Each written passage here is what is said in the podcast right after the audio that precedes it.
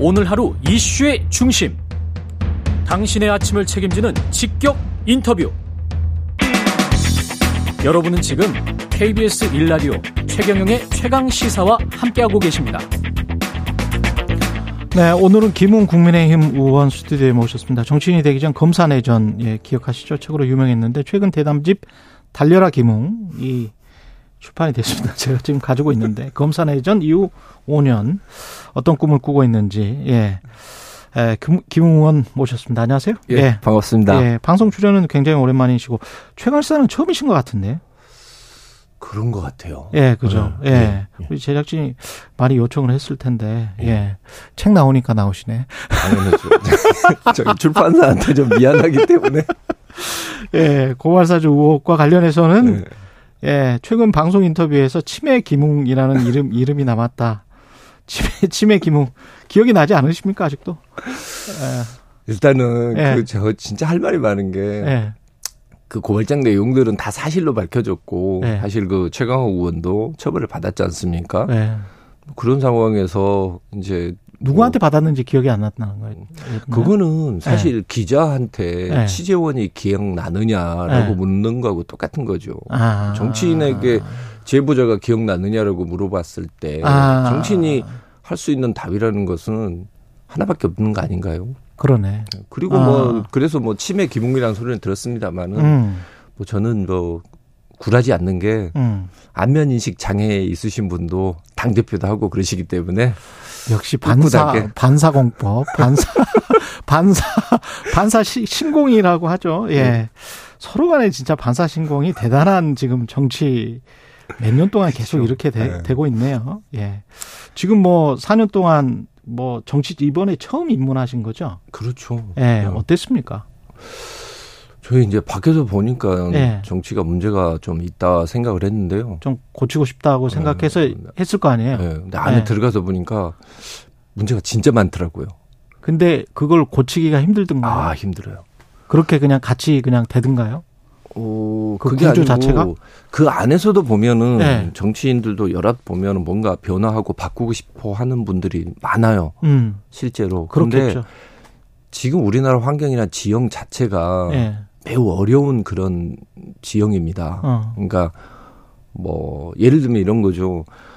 우리나라가 지금 사실 여러 가지 원인에 의해서 대통령이 너무 권한이 강합니다. 음. 그 상태에서 뭐 거의 승자 독식을 하죠. 그렇죠. 그런 네. 상황에다가 지금 지역주의도 확고하고 그, 그 상황에서 소송구제하고 양당제가 이렇게 굳어져 있는 상태이기 때문에 사실은 거기에서 뭔가 정치를 하려고 하는 것보다는 그 당에 대해서 극단적인 그런 지지를 하는 층에 소구를 하는 거.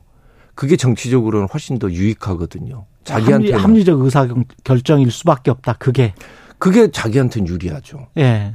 그뭐 간단히 그, 말씀 그럴 것 같아요. 예. 예. 그 뭐 예를 들면 아 예를 들면 어, 그래 저 사람 합리적이고 괜찮은 것 같아라고 어. 이야기를 하지만은 어차피 그 사람들이 표를 주지는 않거든요.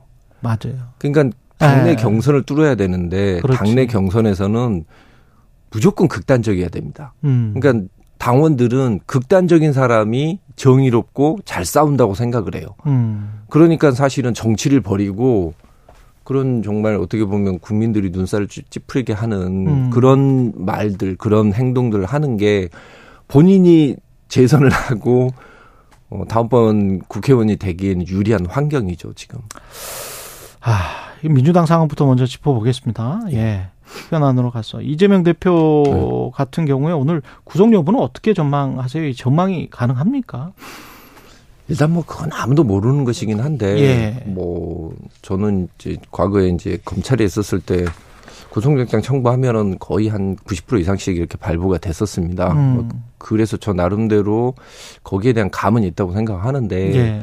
제가 보기에는 구속영장 발부될 가능성이 매우 높다고 봅니다. 예. 왜냐하면 처음에는 사실 이 사건 같은 경우는 범죄 혐의가 다 소명이 됐고 음. 증거도 이미 다 확보가 된 상태거든요. 음. 물론 이재명 대표 측에서는 이제 뭐 증거가 없다라고 이야기를 하지만 예. 뭐 쌍방울 그 대북 송금 사건 같은 경우에는 관련자가 전부 다 진술을 다 끝냈고 어. 게다가 본인이 그 결제를 했던 그 물증까지 있거든요. 그 상황에서 증거가 없다라고 이야기하는 건 마치 살인자한테 가서 목격자 진술도 있고 살인에 사용했던 칼도 있습니다. 이렇게 제시를 했는데, 어, 난 그건 증거 아니라고 봐요. 라고 이렇게 그냥 우기는 거에 지나지 않거든요. 음. 근데 역설적으로 증거가 다 확보가 돼 있으면 사실 구속 수사의 필요성은 떨어지는 겁니다. 왜냐하면 그렇겠네요. 그렇죠. 예, 예. 수사도 할 필요가 없으니까 증거 인멸의 우려가 없네요. 예. 예 그래서 증거가 있으니까 예. 그 상황이었는데 그래서 음. 저는 오히려 그 과거에 이제 돈봉투 사건 때 네. 이모 의원께서는 그 이후로 증거가 다 확보가 됐기 때문에 기각이 됐었거든요. 근데 음. 최근에 그 이재명 대표 측에서 실수를 좀 많이 하셨어요. 그러니까 음. 구속을 하는 근본적인 이유는 증거인멸 우려하고 도주 우려입니다. 예. 근데 증거인멸 정황이 지금 드러났거든요. 어. 사실상 이화영 씨가 법정에서 진술을 한 게, 한 게 있는데 그걸 뒤집는 편지를 받아온 거예요. 이거는 법률적으로 따지고 보면 증거인멸이 되는 겁니다. 어. 그리고 도주 우려에서 우리가 보통 도주라고 하면 어디 도망가든지 외국으로 도망가는 것만 생각하지 않습니까? 그렇죠. 근데 엄밀히 말해서 도주는 뭐냐면 정상적인 형사 절차가 진행되지 못하게 만드는 거예요. 어. 그렇기 때문에 단식하겠다라고 해서 병원에 들어 눕는 거는 법률적으로 봤을 땐 도주가 되는 거죠. 어. 그리고 또 이제 또 그렇게 판단할 가능성이 있다. 그렇게 볼 수밖에 없는 거죠. 그러니까 어. 실무적으로 봤었을 때는 증거 인멸 우려하고 도주 가능성은 이미 확보가 된 거고 음. 그다음에 중한형이 선고될 우려 같은 경우도 요즘 그 구속 사유로 많이 보고 있는데 예. 뭐 이거야 뭐 액수로 보나 뭐로 보나 어. 다른 관련자들이 전부 구속돼 있는 상태이기 때문에 어. 중한형이 선고되는 건 거의 뭐 100%다. 그래서 제가 봤을 때는 그런 부분으로 봤을 때는 영장이 발부가 될 것 같다라고 생각합니다. 만약에 예측이지만 민주당 막 이재명 음. 대표가 구속이 되면 민주당은 어떻게 되는 것이고 그리고 거기에 따라서 국민의힘은 어떻게 됩니까? 영향을 받습니까? 영향 받죠. 네. 근데 일단 저는 이제 제가 구속이 되든 안 되든 음. 민주당은 뭐 장기적으로 봤을 때는 호재라고 봅니다.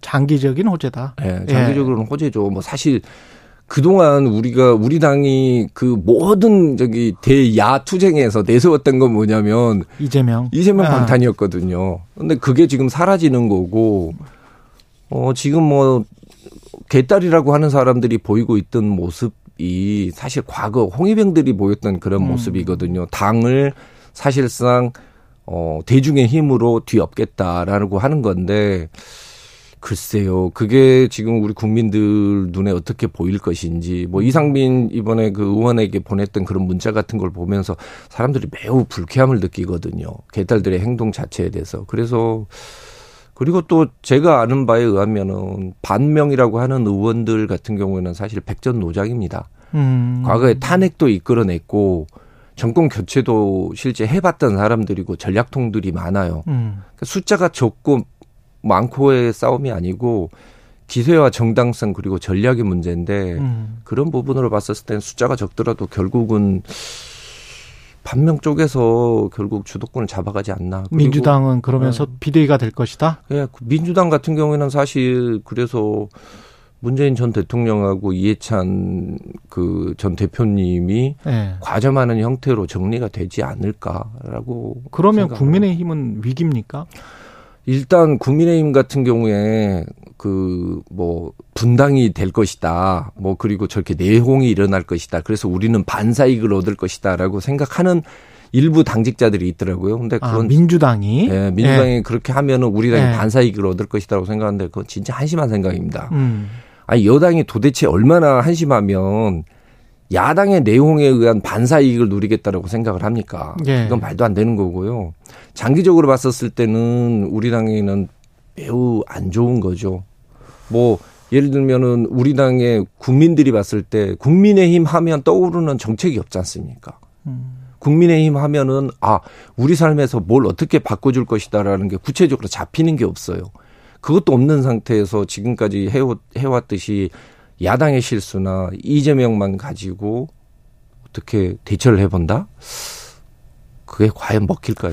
국민의힘 상황 최근에 윤리위가 어젠가요? 총선 네, 네. 폭망 등의 발언을 한 이현주 전 의원에 대해서 주의 촉구 징계를 의결을 했고 이현주 음, 전 음. 의원은 이게 무슨 뭐 독재 국가냐, 네, 어, 말도 못하냐 그런 이야기 했는데 어떻게 보세요?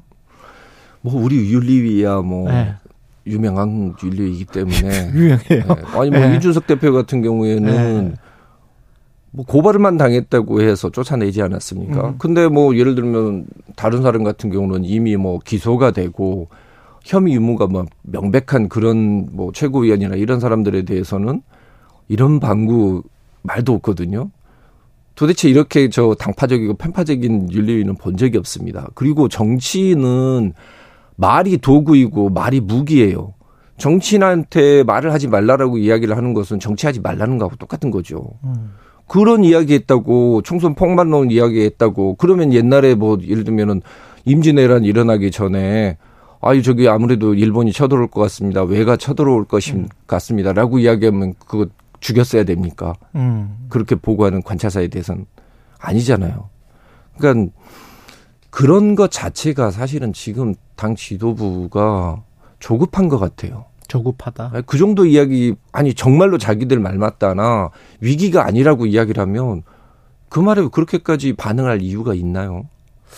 당장 김행 후보자 청문회는 그냥 이렇게 넘어가도 되나요? 어떻게 보세요? 이게 지금 날짜도 못 잡고 있지 않습니까? 예. 그건 아마 여야 간에 어느 정도 생각이 있을 거예요. 지금 아. 김행 후보자 같은 경우에는 제가 보기에는 그 뭐 최근에 있었던 민사 판결문이랑 이런 걸 봤었는데 예. 전 자진 사퇴하시는 게 맞는 것 같아요. 자진 사퇴하는 게 네, 맞다. 그리고 민주당이 청문회 안 하면서 그냥 어리 얼렁뚱땅 임명 강행하려고 하는 거는 오히려 민주당에 유리하다라고 지금 생각을 하는 겁니까? 장관이 되는 게? 글쎄요, 저는 네. 제가 보기에는 아무래도 강서구청장 선거 이전에 이전에 네. 시간을 맞춰서 청문회 일정을 그렇게 잡고 있는 거 아닌가 음. 그렇게 보는 거고 청문회 일정이 뒤로 미뤄지고 있기 때문에 사실은 예. 결단을 좀 내려야 됩니다. 저희 우리 당 입장에서는 그렇군요. 계속 끌고 갈 수 있을 것인가? 아니 나와서 뭐 갑자기 하늘 좀 쳐다보세요 뭐 이런 소리를 하는데 예. 지금 언론이 제기했던 모든 의혹이라는 게 다 사실로 드러났어요. 예. 그리고 난 다음에 가짜 뉴스라고 이야기를 하기 시작하면 예. 도대체 우리 당의 이 국민들이 바라봤을 때는 도대체 그동안 우리가 가짜 뉴스 척결하겠다라고 이야기하는 게 뭐가 됩니까? 예. 부끄럽죠. 예. 그 송파구 갑이시잖아요. 예, 예. 그 거기는 수도권 위기론, 서울 위기론 같은 게 느껴집니까? 아니면은 덜합니까? 어떻습니까?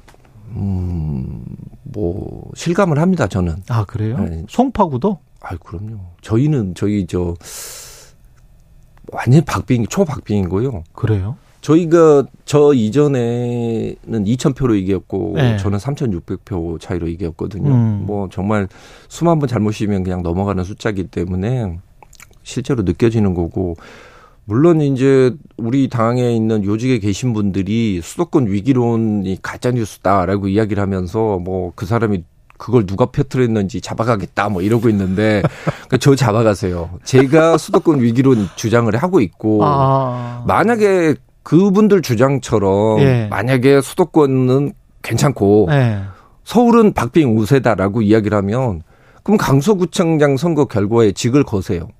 아. 자기들 말 맞다나 우세라고 이야기를 하면은 뭐 직이 날아갈 일이 없지 않습니까? 그렇죠. 근데 실제 위기인데도 불구하고 그걸 만약에 숨겼다. 그리고 그 위기가 있다라고 이야기하는 사람을 핍박을 했다라고 이야기하면 그건 해당 행위죠. 강서구청장의 결과가 나오면 좀 더 명확해질 것이다. 그렇죠. 예. 그리고 저는 강서구청장 결과 선거 결과 나오면 거기에 따라서 음. 책임을 져야 된다고 생각합니다. 당 지도부뿐만 아니라 그리고 지금 뭐 수도권 위기로는 가짜다라고 주장하는 사람들은 음. 그 당의 그 중요한 그 지도부에서 물러나야 된다고 생각합니다. 국민의 힘도 총선 앞두고 비대위가 될 가능성도 있다. 강서구청장 선거에 따라서 결과에 그렇죠. 따라서. 그렇죠. 그 왜냐하면은 수도권 위기로는 없고 우리가 우세하다라고 주장하고 있는 대표부를 가지고 예. 만약에 그게 아니라고 드러나게 되면은 음. 전략적으로 우린 총선에서 다른 결과를 다른 선택을 할 수밖에 없는 거죠. 예, 여기까지 듣겠습니다. 국민의힘 김웅 의원이었습니다. 고맙습니다. 예.